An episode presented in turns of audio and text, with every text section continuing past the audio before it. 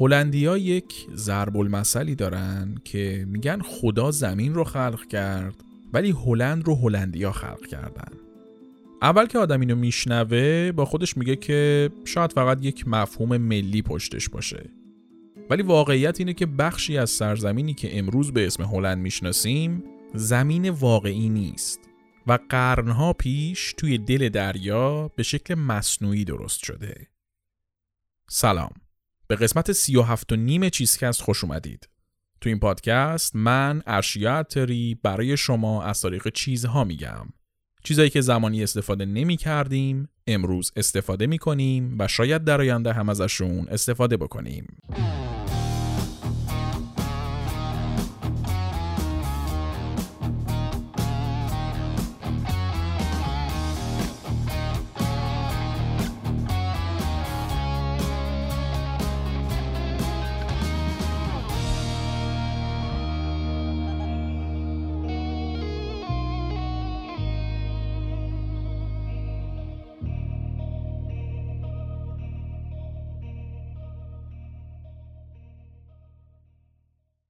این قسمت یک اپیزود تکمیلیه که همراه با اپیزود 37 چیزکست که درباره تاریخ پنیر منتشر میشه. تو این قسمت میریم سراغ مشهورترین پنیرهای طبیعی و یکم دربارهشون صحبت می‌کنیم. این قسمت با حمایت مالی کاله تولید شده. کاله اولین تولید کننده پنیرهای طبیعی توی ایرانه که با تجربه و دانش خیلی زیاد توی این عرصه یک طیف متنوعی از پنیرهای ملل مختلف رو در سطح استانداردهای بین المللی عرضه می‌کنه. این پنیرها ارزش غذایی بالایی دارن و مواد نگهدارنده هم ندارن. در نتیجه یک تغذیه مناسب برای بچه ها هم به حساب میان. پنیرهای طبیعی کاله رو می‌تونید به صورت گرم و سرد با غذا یا به عنوان مزه مصرف کنید و یک طعم جدید به غذاهای همیشگیتون بدید. تمام پنیرهایی که تو این اپیزود راجع بهشون صحبت می‌کنیم رو هم می‌تونید از وبسایت کاله سفارش بدید. تو این قسمت قراره از پارمزان ایتالیایی، بلوچیز فرانسوی، گودای هلندی و چدار انگلیسی حرف بزنیم و یکم بیشتر توی تاریخ عجیب غریب اروپا بگردیم. اما قبل از این که بریم سراغ قصه این پنیرا باید توضیح بدم که اصلا پنیر طبیعی چی هست. پنیر به شکل کلی به دو گروه اصلی تقسیم میشه. پنیر طبیعی و پنیر فراوری شده یا پنیر پراسست. پنیر طبیعی میشه پنیرایی مثل پارمزان و گودا و چدار.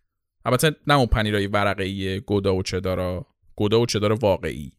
اون ورقه‌ای هم توشون گودا و چدار دارن ولی طبیعی نیستن، فراوری شدن، مواد افزودنی هم دارن.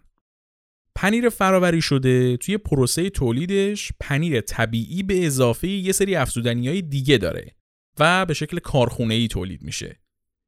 پنیر طبیعی از اون ور پنیریه که مستقیم از یک حجم خیلی زیادی از شیر درست میشه و به جز فرایند طبیعی و سنتی تولید پنیر افزودنی دیگه ای نداره. واسه اینکه یک ایده ای از این حجم زیاد شیر که گفتم داشته باشید اینو در نظر بگیرید که برای تولید هر کیلو پنیر پارمزان که یک پنیر طبیعیه حدود 24 کیلوگرم شیر مصرف میشه. در صورتی که برای تولید پنیر صبحونه فقط 6 کیلو شیر مصرف میشه. پنیرهای طبیعی طعمشون خطی نیست. اینطوری نیستش که شما بخوری بگی که فلان مزه رو میده. از لحظه ای که میذارینشون توی دهنتون یک سفر رو شروع می‌کنید. مزهشون با یک تعمی شروع میشه و یواش یواش تکامل پیدا می‌کنه و مثل یک طیف مزه تغییر می‌کنه جوری که طعم پنیر طبیعی توی لحظه گاز زدن، حین جویدن و بعد از قورت دادن خیلی با هم فرق داره. مثل یه عطر خیلی پیچیده میمونه. لحظه که عطر رو می‌زنید یه بو داره کم کم این بوه محو میشه و یک بوی میانی دیگه از دلش بیرون میاد. و بعد از چند ساعت هم اون بوی میانی کنار میره و یک تهبوی بیسیک ازش باقی میمونه. این پیچیدگی طعم پنیر طبیعی بیشتر از هر چیزی به خاطر فرایند تولیدشه. پنیر طبیعی حتی اگر توی کارخونه هم تولید بشه باز هم به شکل کامل کارخونه ای نیست و یک حالت نیمه کارگاهی داره. چون بعد از تولید شدن یک دوره رسیدگی داره یک دوره جا افتادگی داره که این به شکل خیلی ارگانیک انجام میشه. توی دوره رسیدگی که از چند هفته تا چند سال متغیره پنیر از شیر گرفته شده توی یک شرایط خاصی نگهداری میشه تا جا بیفته و اون طعم اومامیش آزاد بشه. بعد خب وقتی که پنیر رو توی این شرایط می‌ذاری تا اصطلاحا جا بیفته و بالغ بشه باید خیلی مواظبش باشی که خراب نشه دیگه. کوچکترین بیدقتی توی فرایند تولید یا اتمسفری که پنیر توش گذاشته میشه باعث میشه که این پنیر خراب بشه. تولید پنیر طبیعی مثل کشت پنبه میمونه. با ظرافت مطلق باید باش برخورد بشه. کوچیکترین جزئیات هم باید بهشون توجه بشه دوره جا افتادن پنیر باعث میشه که لاکتوز شیر کم کم توی پنیر به ترکیبای دیگه تبدیل بشه و پنیر بعد از این دوره دیگه تقریبا لاکتوز نداشته باشه. واسه همین اکثر افرادی که به لاکتوز حساسیت دارن می‌تونن پنیرای طبیعی مرغوب رو راحت مصرف کنن و هیچیشون هم نشه. این دوره جا افتادن پنیر بسته به نوع پنیر هرچی طولانی تر باشه مرغوبیت پنیر رو می‌تونه بیشتر کنه. چون باعث میشه که اون طعم جا افتاده خاص اون پنیر بیشتر آزاد بشه. مثل شراب میمونه دیگه هرچی بیشتر بمونه نابتر و مرغوبتر میشه. پنیرهای طبیعی مرغوب دنیا معمولا سن خیلی زیادی دارن. توی همین ایران خودمون هم از این پنیرا داریم. توی انبار کاله یک پنیر پارمزان داریم که 15 سالشه. حالا که یک ایده ای پیدا کردیم از اینکه پنیر طبیعی چیه و چه ویژگیهایی داره بریم سراغ معروفترین پنیرهای طبیعی و تاریخ اروپا رو از لای سوراخ‌های قالب پنیر ببینیم. من ارشیا عطاری هستم. تدوین این قسمت رو تنین خاکسا انجام داده و موسیقی تیتراژ هم کار مودی موسویه.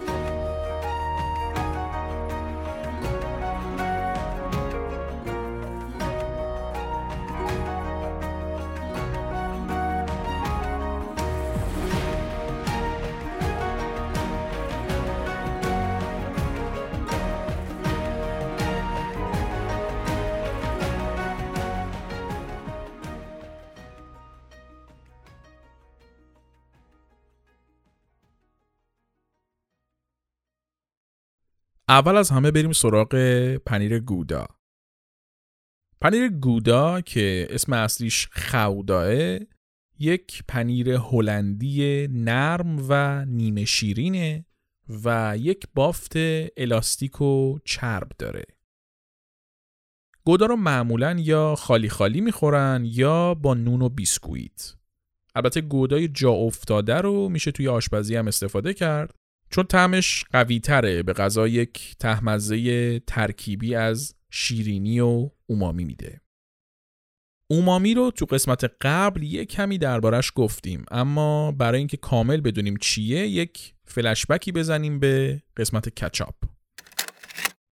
دیدین یه غذاهایی مثل گوشت، قارچ یا مثلا سس سویا رو که می‌خورین بعد قورت دادنش تا یه مدتی یه طعم خیلی لذت بخشی توی دهنتون میمونه و نمیره این همون مزه اومامیه. شاید سری رو دیده باشین که گوشتشون رو آخر غذاشون می‌خورن و روش هم هیچی نمی‌خورن که مزه گوشت قشنگ بمونه تو دهنشون. اینجا اون مزه اومامیه که جادوشون کرده. علمی اگه بخوایم بگیم مزه اومامی به خاطر یک مدل آمینو اسید به اسم گلودیمیت هستش. وقتی که مثلا شما گوشت رو میپزین پروتئین های توی گوشت تبدیل میشن به واحدهای مولکولی مختلف و یکیشون همین الگلودیمیت میشه که قشنگ مزه اومامی میده. شما وقتی یه غذایی رو می‌خورین حسگرهای چشاییتون اون طعمی که به مغزتون منتقل می‌کنن در راستای بقای شماست. حالا وقتی یه غذایی که مزه اومامی داره می‌خوریم چون سرشار از پروتئینه حسگرای حسی به مغز میدن که اولش میگه آقا پروتئین اومده. بعدم اشاره می‌کنه که چیز خوب و جذابیه و ما خوشمون میاد. انگار اومامی به اندازه شیرینی کاربرد واسه بقا نداره و اندازه تلخی هم ضد بقا نیست. یه چیزی اون وسط که از هر چیزی خوبیاشو داره و یه طعم عجیب موندگار تولید می‌کنه. علاوه بر گوشت و قارچ و لوبیای سویا که گفتیم پنیر کهنه، شراب، گردو، گوجه فرنگی و خیلی از سبزیجات هم پر از اومامی گودا یکی از محبوب ترین پنیرهای دنیاست و مخصوصا توی اروپا و آمریکا جز پنیرهاییه که همیشه سر سفره هست. قصه گودا یک رابطه تنگاتنگی با تاریخ اروپا داره. کلی از اتفاقاتی که توی تاریخ اروپای بعد از قرون وسطا افتاده یه جورایی به گودا ربط داشته. گودا هلندیه. از یه شهری هم میاد به همین اسم. البته اسم شهرم خودا گودا نیست ولی خب تو انگلیسی شده گودا ما هم میگیم گودا. قبل اینکه بفهمیم مثلا گودا چی بوده و از کجا اومده بیاین یکم درباره خود هلند حرف بزنیم. شاید دقت کرده باشید که این کشوری که ما بهش میگیم هلند توی انگلیسی اسمش یه چیز دیگه است بهش میگن The Netherlands یعنی سرزمین های پایینی سرزمین های پست. پست به معنی کم ارتفاع منظورمه. دلیلش هم اینه که این کشور خیلی خیلی ارتفاعش از سطح دریا پایینه و حتی میشه گفت تا حدی هم سطح دریاست. سراغ این هم سطح دریا بودن میرم جلوتر. اتفاقا خیلی هم مربوطه به ماجرای گودا. این هلند که ما میگیم یک منطقه ای از این کشور ندرلندز که البته میشه گفت مهمترین بخششه. همه اتفاق مهما اینجا میفتن مثل مسکو و روسیه میمونه رابطهشون. توی تاریخ هم این منطقه هلند بوده که همیشه اصل کاری بوده. دو بخش هست. هلند شمالی و هلند جنوبی. این منطقه سالهای سال قدمت داره ولی تا قرن 17 هم اصلا کشور مستقلی توش نبوده. همیشه یک بخشی از یک قدرت بزرگتر بودن. یه مدت زیر سلطه ژرمنا بودن یه مدت جز امپراتوری مقدس روم بودن. کلا هر کی می اومد اون منطقه اروپای امروز رو می‌گرفت اینا هم جزش بودن. درسته که کشور نبودن ولی یک مردمی بودن که قرنها داشتن اونجا زندگی می‌کردن دیگه فرهنگ خودشونو داشتن. هلند نداشتیم ولی مردم هلندی داشتیم. اینطوری که روایت ها میگن پنیر گودا طرفای قرن دوازدهم میلادی درست میشه. یعنی حدود پنج قرن قبل از استقلال هلند. ولی این پنیر گودا پنیر گودایی نیستش که ما می‌شناسیم. اسمش گوداست و توی شهر گودا هم درست شده. ولی یه جورایی میشه پدر جد گودای امروزی. نه محبوبیت زیادی داره و نه متد تولیدش مثل گوداست. و نه اصلا اونقدری تولید میشه که جایی رو بگیره هنوز یک سری اتفاقات تاریخی دیگه باید میافتاد تا این گودا گودا بشه بزنیم جلو قصه رو بریم قرن چهاردهم قرن 14 هلند یک مشکل خیلی خیلی بزرگ براش به وجود اومده بود. خیلی ساده اگر بخوام بگیم داشت غرق می‌شد. قضیه این بود که تا قبل از قرن ده میلادی هلند خیلی جای خاصی به حساب نمی اومد. یک کشاورزی محدودی داشت و پر از تالاب بود. قرن دهم اینا میان همه این تالابا رو یواش یواش از بین می‌برن و شروع می‌کنن به کاشتن قلات. این میشه که بعد از یک مدتی هلند تبدیل میشه به یک مزرعه بزرگ قلات و حدود چهار قرن به همین منوال پیش میره. قرن چهارده که ما رسیدیم هلندی که همینطوریش تقریبا هم سطح دریا بود به خاطر چهار قرن تخلیه کردن طالابا سطح زمینش پایینتر هم رفته بود. از یه طرف هم به خاطر شرایط آب و هوایی سطح دریا هم از اونور بالا رفته بود. و چیزی نمونده بود که کل هلند بره زیر آب این شد که هلندیا اومدن یک ابتکار خیلی عجیبی به خرج دادن جای اینکه محل رو ترک کنن و عقب نشینی کنن و از همسایه هاشون زمین بگیرن اومدن از دریا زمین گرفتن از اقیانوس زمین گرفتن. یعنی اینا اومدن روی آب و اقیانوس صد ساختن. بعد آبی که بین صد و خشکی بود رو تخلیه کردن حالا به هر طریقی. و این شد که عملا به زمیناشون زمین اضافه کردن و از غرق شدن خودشونو نجات دادن. حالا آبه رو چطوری تخلیه کردن؟ اومدن دور تا دور این صده رو یه سری توربین بادی گذاشتن یه سری آسیاب بادی. اینا آبو پمپ می‌کردن از زمینا می‌گرفتن و میریختن تو دریا.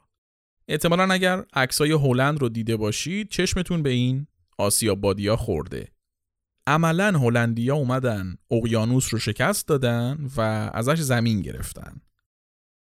این ماجرا جدا از اینکه خودش خیلی ماجرای جالبیه یک تأثیر خیلی خیلی مهم هم روی تاریخ گودا داشت. این زمینا که حالا اضافه شده بود به هلند و زمین هایی که هلند از قبل داشت به خاطر مقدار زیاد رطوبت و همسط بودن با دریا دیگه مناسب کاشت قلات نبودن. ولی از یه طرف دیگه خیلی مناسب بودن برای اینکه مرتع و چمنزار درست بشه توشون. این شد که بعد از یه مدت هلند تبدیل شد به یک سرزمین خیلی خیلی سبز پر از چمن و این چمن برای چی خوبه؟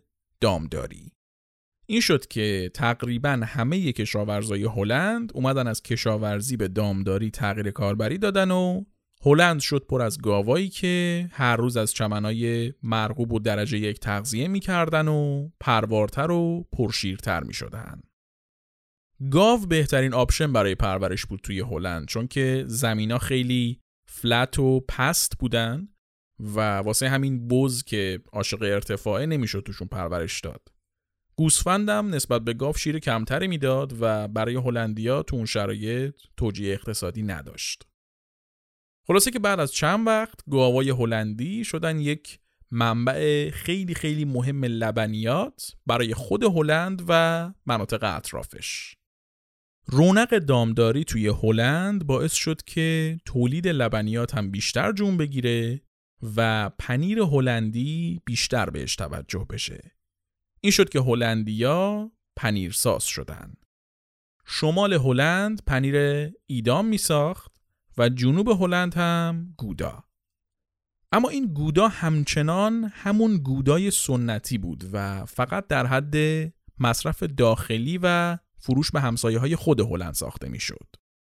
گره گودا تو قرن 17 هم بود که باز شد. سه تا اتفاق مهم افتاد تو قرن 17 که هم گودا را از لحاظ ساختاری کرد گودای امروزی و هم از سطح محلی خارجش کرد و تو کل دنیا پخشش کرد. اتفاق اول تأسیس کمپانی هند شرقی هلند بود. این کمپانی در واقع یک اتحادی بود بین تاجرای کله گنده هلندی که تا قبل از اون با هم رقیب بودن و تصمیم گرفته بودن که با همدیگه شریک بشن. اپیزود چای رو اگر شنیده باشید یادتون هست که انگلیس هم قبل از همه این ماجراها یک کمپانی هند شرقی داشت که اسمن تجاری بود ولی ارتش داشت و خود خاندان سلطنتی تو شریک بودن و کلی هم فتنه و دسیسه بپا کرده بود تو دنیا. کمپانی هند شرقی هلند هم همین بود داستانش و حاشیه خیلی زیاد داشت که وقت نمیشه خیلی تو این اپیزود بریم سراغش. در همین حد بگم که یک کمپانی تجاری با قدرت سیاسی و نظامی خیلی بالا که توی سالهای بعد هم مثل چی استعمار کرد کشورهای بدبخت بیچاره رو جزئیاتش رو تو این اپیزود خیلی کاری نداریم پس این کمپانی هند شرقی هلند رو تو ذهنمون داشته باشیم. یه پنجاه سال بعد از تأسیس این کمپانی هلند تونست بعد از 80 سال جنگ با اسپانیا استقلال خودش رو به دست بیاره و رسما بشه پادشاهی هلند. این ماجرای جنگ 80 ساله استقلال هلند هم خیلی ماجرای جالب و پرجزئیاتیه. واقعا کاش یه روزی عمری باشه اینم تعریف کنم براتون. کلا هلند خیلی قصه داره توش. خیلی چیزا باید بدونیم دربارش. ولی امان از زیغ وقت. خلاصه قرن 17 اینا مستقل میشن. از اون ورم کمپانی هند شرقی رو دارن. نیروی دریایی خیلی خیلی قوی هم دارن. یعنی عملا بازار تجارت جهانی باز شده برای هلند حالا می‌خواد با استعمار باشه یا تجارت عادی و یکی از مهمترین محصولات هلند هم چیه؟ پنیر. این شد که دامدارا و پنیرسازای هلندی به تکاپو افتادن که توی این بازار جهانی خودشون رو جا کنن. این وسط دامدارایی که توی جنوب هلند بودن به یه مشکلی خوردن. پنیری که اینا درست می‌کردن کوچیک بود. قد یک کف دست بود مثلا.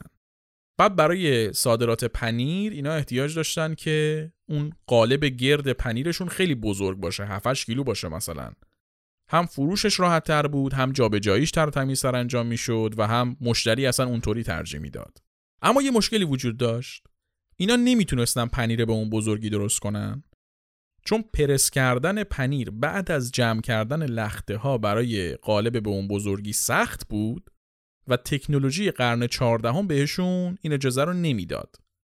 اگرم درست پرس نمی‌کردن پنیر رو رطوبت توش بیشتر از حد قابل قبول می‌شد و توی اون دوره رسیدگی و جا افتادگی کپک می‌زد.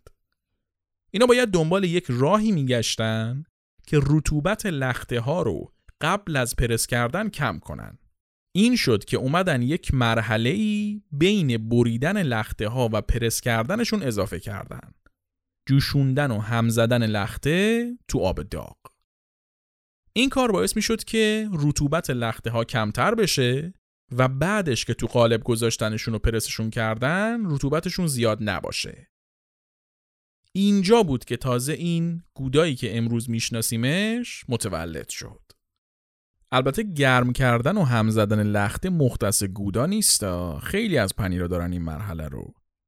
کلی فاکتور وجود داره که باعث میشه گودا اینی که هست باشه. از نژاد گاوا تا تغذیهشون و متدای تولید و نگهداری و کلی چیزای دیگه. منتها همه اینا تا قبل از این جریان وجود داشت. اضافه شدن این مرحله بود که آخرین آجر رو گذاشت و گودای امروزی رو به وجود آورد. پس این شد که گودا به شکل تکنیکال اختراع شد و همونطوری که گفتیم توی قرن 17 هم کمپانی هند شرقی هلند یک شبکه عظیم تجاری تو دنیا را انداخته بود و همین هم شد که بعد از چند وقت به لطف رشد تجاری هند شرقی و البته استعمار هلندی گودا توی همه دنیا پخش شد و تبدیل شد به یکی از محصولات صادراتی اصلی هلند. قصه گودا رو همینجا ببندیم و بریم سراغ پنیر بعدی یعنی پنیر چدار.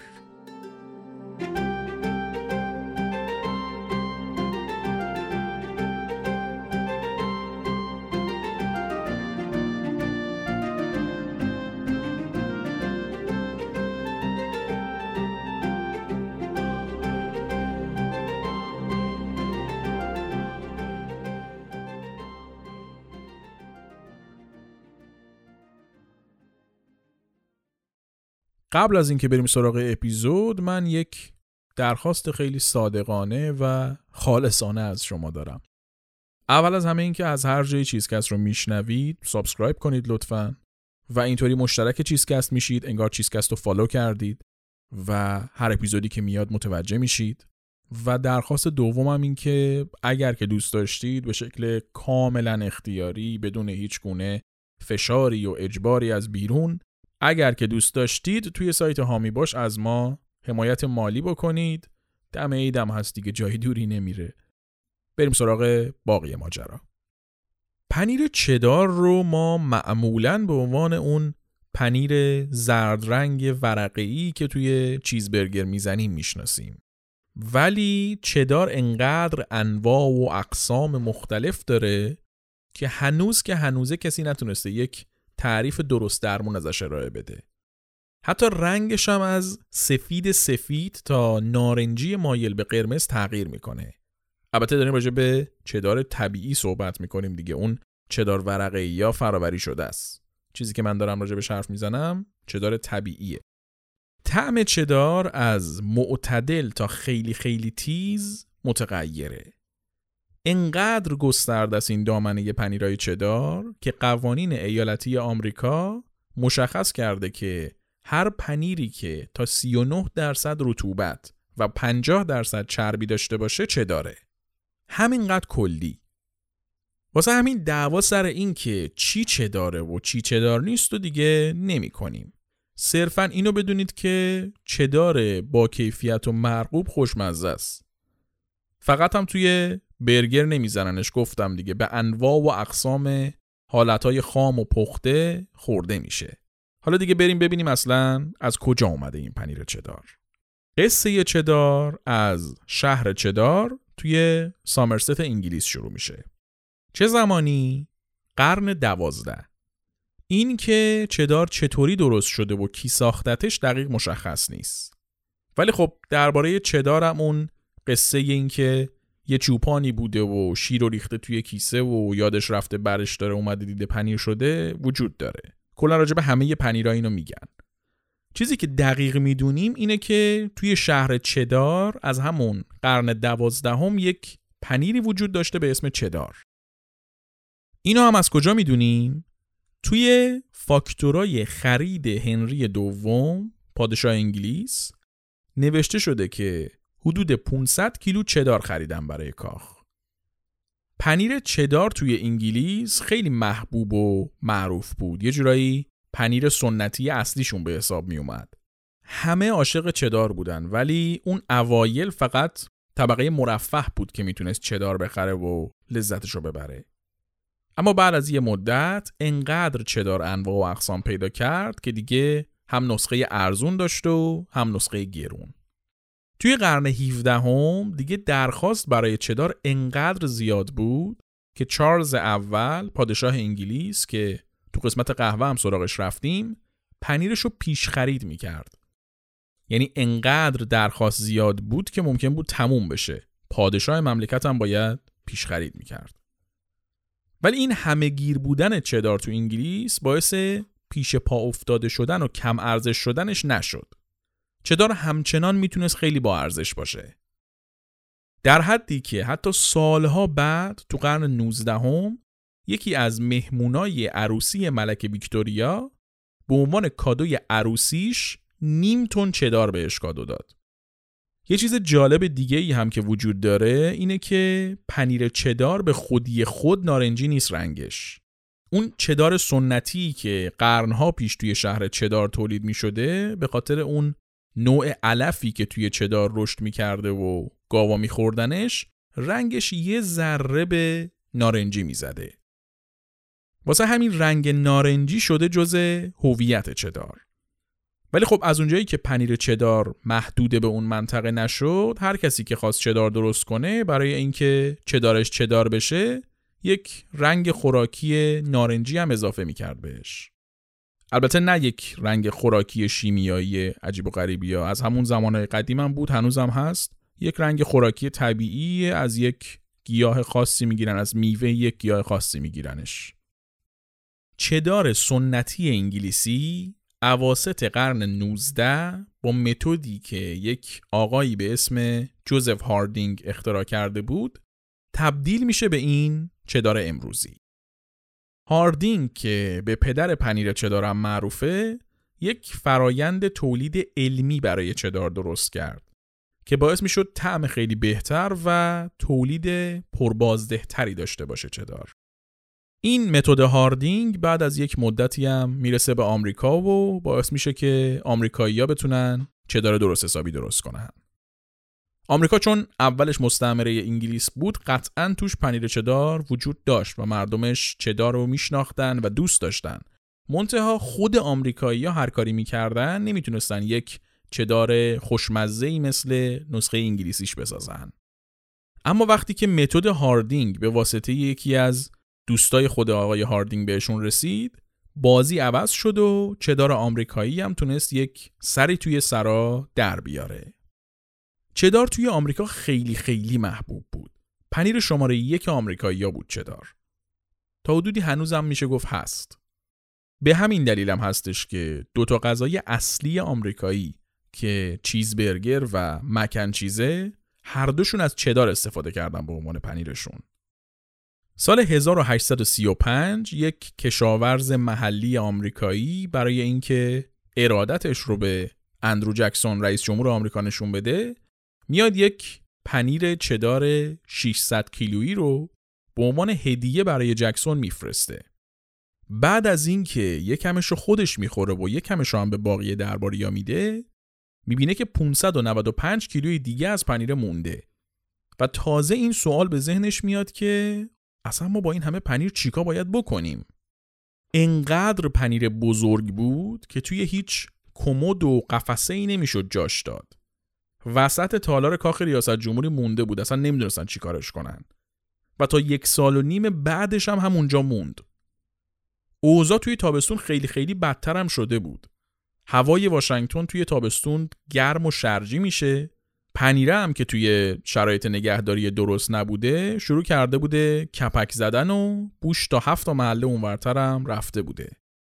در حدی که توی خاطرات خیلی از دولت مردای اون دوران نوشته شده که از تو اتاقشون توی اون سر کاخ می‌تونستن بوی این پنیره رو حس بکنن.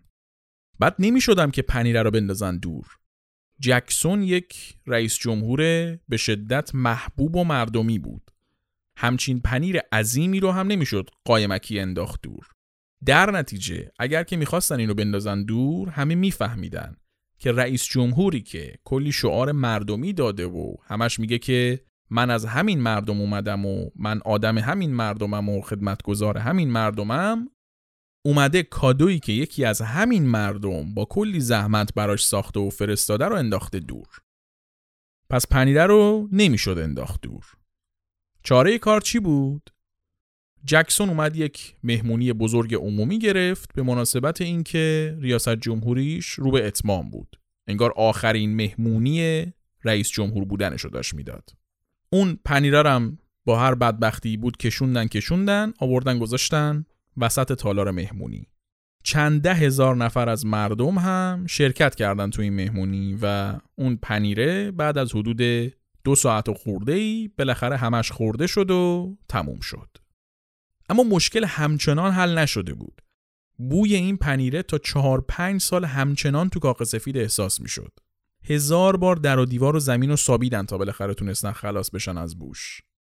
بعد یه نکته جالب دیگه اینکه این تنها پنیر عظیمی که به جکسون کادو دادن نبود. یه پنیر 300 کیلویی دیگه هم بود که اونو دیگه جکسون نتونسته بود کاری براش بکنه. مونده بود توی یکی از اتاقای کاخ رئیس جمهور بعدی که اومد یک حراجی خیریه ای برگزار کرد و پنیره رو هر جوری که بود داد و رفت. خلاصه چدار یک همچین اهمیتی توی آمریکا داشته؟ تو همون قرن 19 هم اولین کارخونه پنیر تاریخ توی نیویورک آمریکا تأسیس میشه. و خب پنیری هم که این کارخونه درست می‌کرده طبیعتا محبوب ترین پنیر آمریکا یعنی همین چدار خودمون بوده. در عرض چند سال صنعتی شدن و تولید انبوه چدار توی آمریکا به حدی می‌رسه که چدارشون رو به خود انگلیس هم صادر می‌کنن. این میشه که آمریکا کم کم کل بازار چدار رو قبضه می‌کنه. بعد از جنگ جهانی دوم و تبدیل شدن آمریکا به ابرقدرت اقتصادی و صد البته با اختراع چیزبرگر پنیر چدار راهش رو به اکثر کشورهای دیگه دنیا هم باز می‌کنه و کم کم از اون پنیر محلی و سنتی تبدیل میشه به یکی از پرطرفدارترین پنیرای دنیا. اینم از قصه چدار. حالا وقتشه که از آمریکا بیایم بیرون و بریم به سمت ایتالیا و قصه پارمزانو بگیم.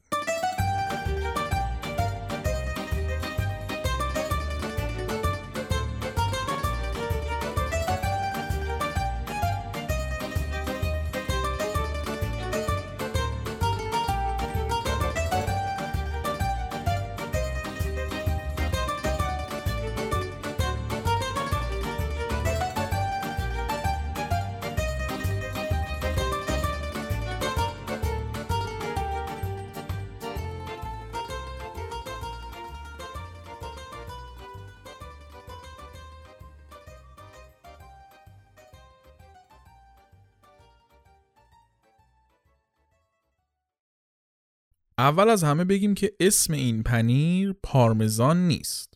پارمجانو رجیانوه. حالا لحجه ایتالیایی من قطعا خوب نیست ولی همچین چیزی اسمش. پارمزان چیزیه که باقی کشور بهش می‌گفتن چون که اون اسم کامل ایتالیاییش رو نمی‌تونستن تلفظ کنن. منم واسه این که خب شما گوشتون به پارمزان عادت کرده همون پارمزان رو میگم تو این قسمت. ولی در جریان باشید که اصلا اسم اصلی این پنیر یه چیز دیگه است. پارمزان یک پنیر سفت سفید مایل به زرده که یک طعم تیز و پیچیده چند لایه‌ای داره. مزه پارمزان یکی از بهترین مثالها برای مزه اومامیه. معمولا توی غذاهای ایتالیایی مثل پیتزا و پاستاهای مختلف رو غذا رنده میشه و یه جورایی حکم اون تاچ آخر رو داره که طعم غذا رو کامل می‌کنه. تو یه سری از غذاها هم به عنوان ماده اصلی استفاده میشه. مثلا قسمت پاستا رو اگه یادتون باشه توش گفتیم که پاستای آلفردوی اصلی اصلا خامه نداره بلکه از ترکیب کره و پارمزان خیلی خیلی زیاد درست میشه. پارمزان یه جورایی گنجینه ملی ایتالیا به حساب میاد. توی دنیا هم به پادشاه پنیرها معروفه. توی همه غذاهای ایتالیایی یه ردی ازش می‌بینی. و پارمزان اورجینال که چندین سال از عمرش گذشته باشه و قشنگ جا افتاده باشه خیلی چیز ارزشمندیه. جوری که یک بانکی تو ایتالیا هست که به عنوان زمانت وام پارمزان قبول می‌کنه.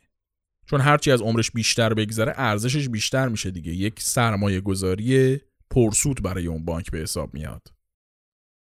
اینطوری که منابع مختلف میگن این پنیر اولین بار توی قرن دوازده میلادی توی منطقه پارما و رجیو امیلیای ایتالیای امروز درست میشه.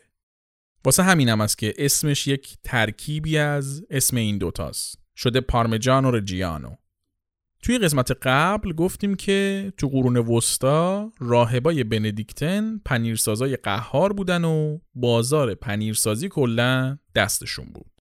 کلیساهای بندیکتن هم کلی مرتع و چمنزار مرغوب داشتن و همینم باعث می شد که گاواشون شیر پرچرب و با کیفیت بدن. نزدیک همین مناطق هم معادن نمک سالسومجیوره بود و به همین دلیل این راهبا به کلی نمک هم دسترسی داشتن. در نظرم داشته باشیم که نمک چیزی نیست که مثل امروز بیارزش باشه و همه به راحتی داشته باشنش. یه کالای کمیاب و با ارزش بوده کلی جنگ و خونریزی می شده سرش.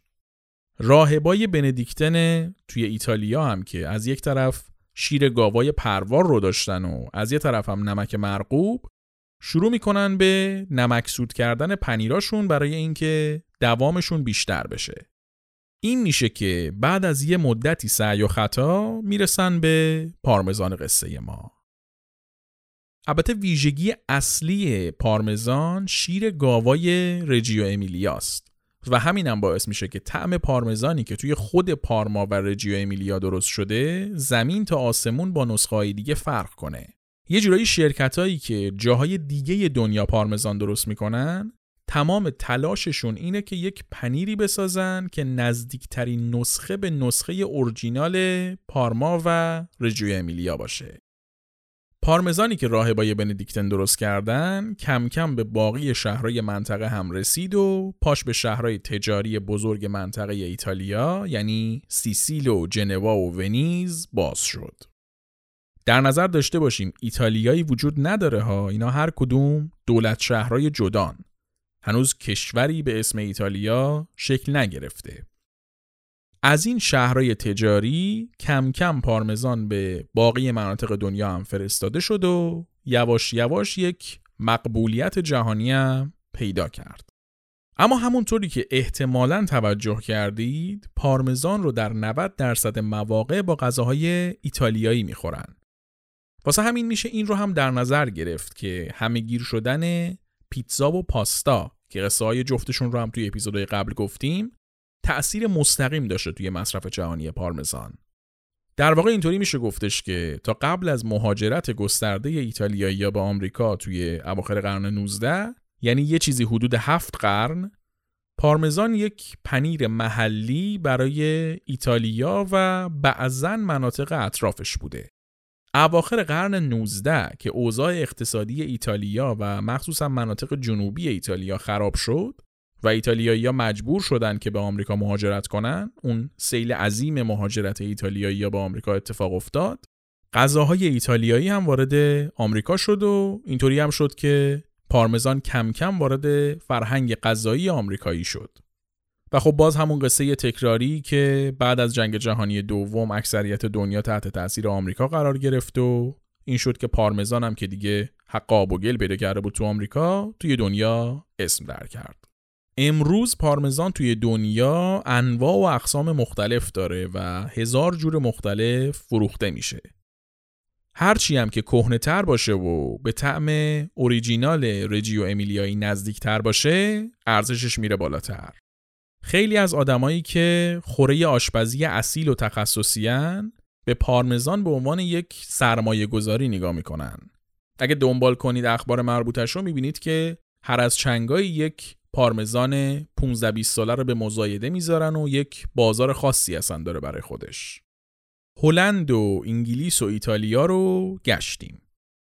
بریم سراغ آخرین مقصد این اپیزود کعبه آمال عاشقان پنیر. فرانسه.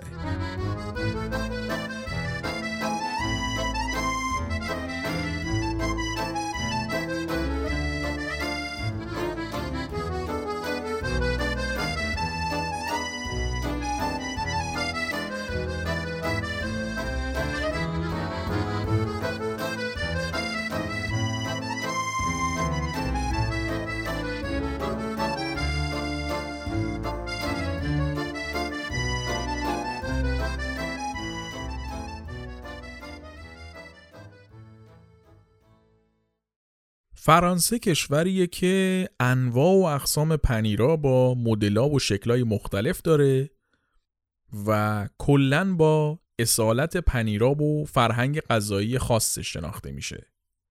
همیشه یک کلیشه ای از شخصیت آدمای فرانسوی توی فیلم ها علاقهشون به پنیره. یعنی یه آدم خیلی فرانسوی رو بخوان نشون بدن یه دونه از این کلا دمدارا سرشه یه سیبیل نازک داره و هی پنیر گاز می‌زنه. حالا بین همه این پنیرهای مختلف فرانسوی پنیری که از همه بیشتر ما رو یاد فرانسه میندازه بلوچیزه بلوچیز البته اسم یک پنیر نیست یک دستبندی از پنیره. تمام پنیرهایی که توشون رگه های کپک خوراکی آبی و سبز رنگ دارن جز دستبندی بلوچیز قرار می‌گیرن. پنیر روکفور شاید معروف ترین پنیر این دسته باشه. البته که این کپک بلوچیز کاملا خوراکیه و نه تنها ضرر نداره بلکه چون همون کپکیه که ازش پینیسیلین می‌گیرن تا حدودی فایده هم داره برای بدن. معروفترین قصه ای که برای پیدایش بلوچیز وجود داره اینه که یک چوپانی بوده که داشته گوسفنداشو میچرونده بعد یه مقدار نون پنیرم به عنوان ناهار با خودش آورده بوده وقتی که گوسفندا داشتن چرا می‌کردن اینم میره توی یک قاری میشینه که ناهارشو بخوره. هنوز گاز اول رو به غذاش نزده بود که چشمش میفته به یک دختر خیلی خیلی خوشگلی و کلا انان از کف میده و ناهار رو می‌ذاره زمین و میره دنبال دختره. بعد که کارش تموم میشه و برمیگرده می‌بینه که پنیرش کپک زده. از اونجایی هم که یک چوپان فقیر بوده مجبور میشه که همون پنیر کپک زده رو بخوره. این میشه که پنیره رو می‌خوره و از طعمش خوشش میاد و بلوچیز درست میشه. اما خب این قصه کلا مشکل داره. اولا که برفرض طرف دختره رو دیده و خواسته بره دنبالش. دیگه آش نبوده که ناهارش. یه نون پنیر ساده بوده دیگه. دستش می‌گرفته با خودش میبرده تو یه گاز می‌زده میخورده دیگه. بعد اصلا واسه اینکه پنیر کپک بزنه و بعد کپک ها خودشون رو نشون بدن چندین و چند روز باید بگذره. یارو کل گوسفنداش رو ول کرده چندین و چند روز. رفته دنبال دختره بعد برگشته همون لوکیشن. اگه انقدر فقیر بوده که باید اون پنیر کپک زده رو میخورده پس تو این چند روز هم غذا نداشته بخوره دیگه. چجوری از گشنگی نمرده؟ کلا قصه هزار جور ایراد داره. و از اونجایی هم که تنها ماجرای موجود درباره پیدایش بلوچیز همینه عملا ما هیچ دیتایی از اینکه چی شد اولین بار بشر پنیر کپک زده خورد و خوشش اومد نداریم. بعدش هم کپک بلوچیز با کپک معمولی پنیری که ولش کرده یه گوشه فرق داره. باید بهش رسیدگی بشه یه سری کارا انجام بشه تا این کپکه درست بشه و به اون تعمی که باید برسه. پس این پروسه یک پروسه تکاملی بوده. کسی از اول یهو لامپ تو سرش روشن نشده. شاید قدیمی ترین مدرکی که درباره تاریخ بلوچیز وجود داره خاطرات اطرافیان شارلمانی اولین امپراتور امپراتوری مقدس روم بوده که توش میگن شارلمانی عاشق بلوچیز بوده. یعنی زمان شارلمانی که میشه قرن 8 میلادی بلوچیز وجود داشته و انقدری هم اسم در کرده بوده که امپراتور فرانک ها که میشن اجداد فرانسوی های امروز طرفدارش باشه. در نتیجه میشه این رو پذیرفت که بلوچیز هر جوری که بوده و به هر شکلی که درست شده توی همین فرانسه بوده که درست شده و محبوب شده بوده. البته که بعد از این که توی فرانسه محبوب میشه به همسایه های فرانسه و باقی کشورهای اروپایی هم می‌رسه و به این لیست پنیراشون اضافه میشه. اما اهمیت بلوچیز فرانسوی و بلخص روکفور توی قرن 15 میلادیه که خیلی زیاد میشه. دلیلش هم این بود که شارل ششم یا شارل دیوانه پادشاه فرانسه دیده بود که منطقه روکفور که پنیر روکفور هم مال اونجاست اوضاع اقتصادی مناسبی نداره. چون محصولات کشاورزی اصلی فرانسه مثل انگور و قلات رو توی اون منطقه نمی‌شد پرورش داد این منطقه فقط همین پنیر بلوچیز روکفور رو داشت این شد که این شارل ششم میاد حق اختصاصی تولید بلوچیز رو میده به روکفور و هر کسی که خارج از روکفور می‌خواست بلوچیز بسازه باهاش برخورد می‌شد. این کار هم باعث رونق روکفور شد شهر رو به نون و نوا رسوند و همین که چون حمایت دولتی اومد پشت تولید پنیر روکفور خیلی رونق گرفت تولید و فروشش. این شد که روکفور بعد از یک مدت شد معروفترین نوع بلوچیز و هنوزم که هنوزه وقتی که میگیم بلوچیز اول از همه توی ذهنمون روکفور میاد. بلوچیز تا سالهای سال توی اروپا و مخصوصا اروپای غربی باقی موند و از اون دایره اروپایی خارج نشد. تا اینکه قرن 19 هم یک پنیرساز فرانسوی به اسم ژول بل که توی فرانسه کارخونه پنیرسازی داشته و به آمریکا هم صادرات داشته با خودش فکر می‌کنه که بیاد و این بلوچیز کشور خودش رو به آمریکایی هم معرفی بکنه. این میشه که بلوچیز وارد بازار آمریکا میشه و از اونجایی هم که طبقه مرفه آمریکا طبقه الیت آمریکا به فرانسه همیشه به عنوان مهد فرهنگ و کلاس نگاه می‌کردن بلوچیز بین پولدارای آمریکایی خیلی محبوب شد و تبدیل شد به یک غذای خیلی با کلاس. کم کم هم توی بازار آمریکا ارزش بیشتر شد و برای مردم عادی هم قابل تهیه شد. و از همینجا کم کم با بلندگوی هالیوود بلوچیز به دورترین نقطه جهانم معرفی شد و آدمایی که به اندازه کافی کنجکاو بودن امتحانش کردن و طرفدارش شدن. البته که بلوچیز برخلاف باقی پنیرای این اپیزود پنیری نیستش که محبوب همه آدما باشه خیلی سلیقه‌ایه. ولی اگر ازش خوشت بیاد دیگه مهرش تا ابد به دلت نشسته.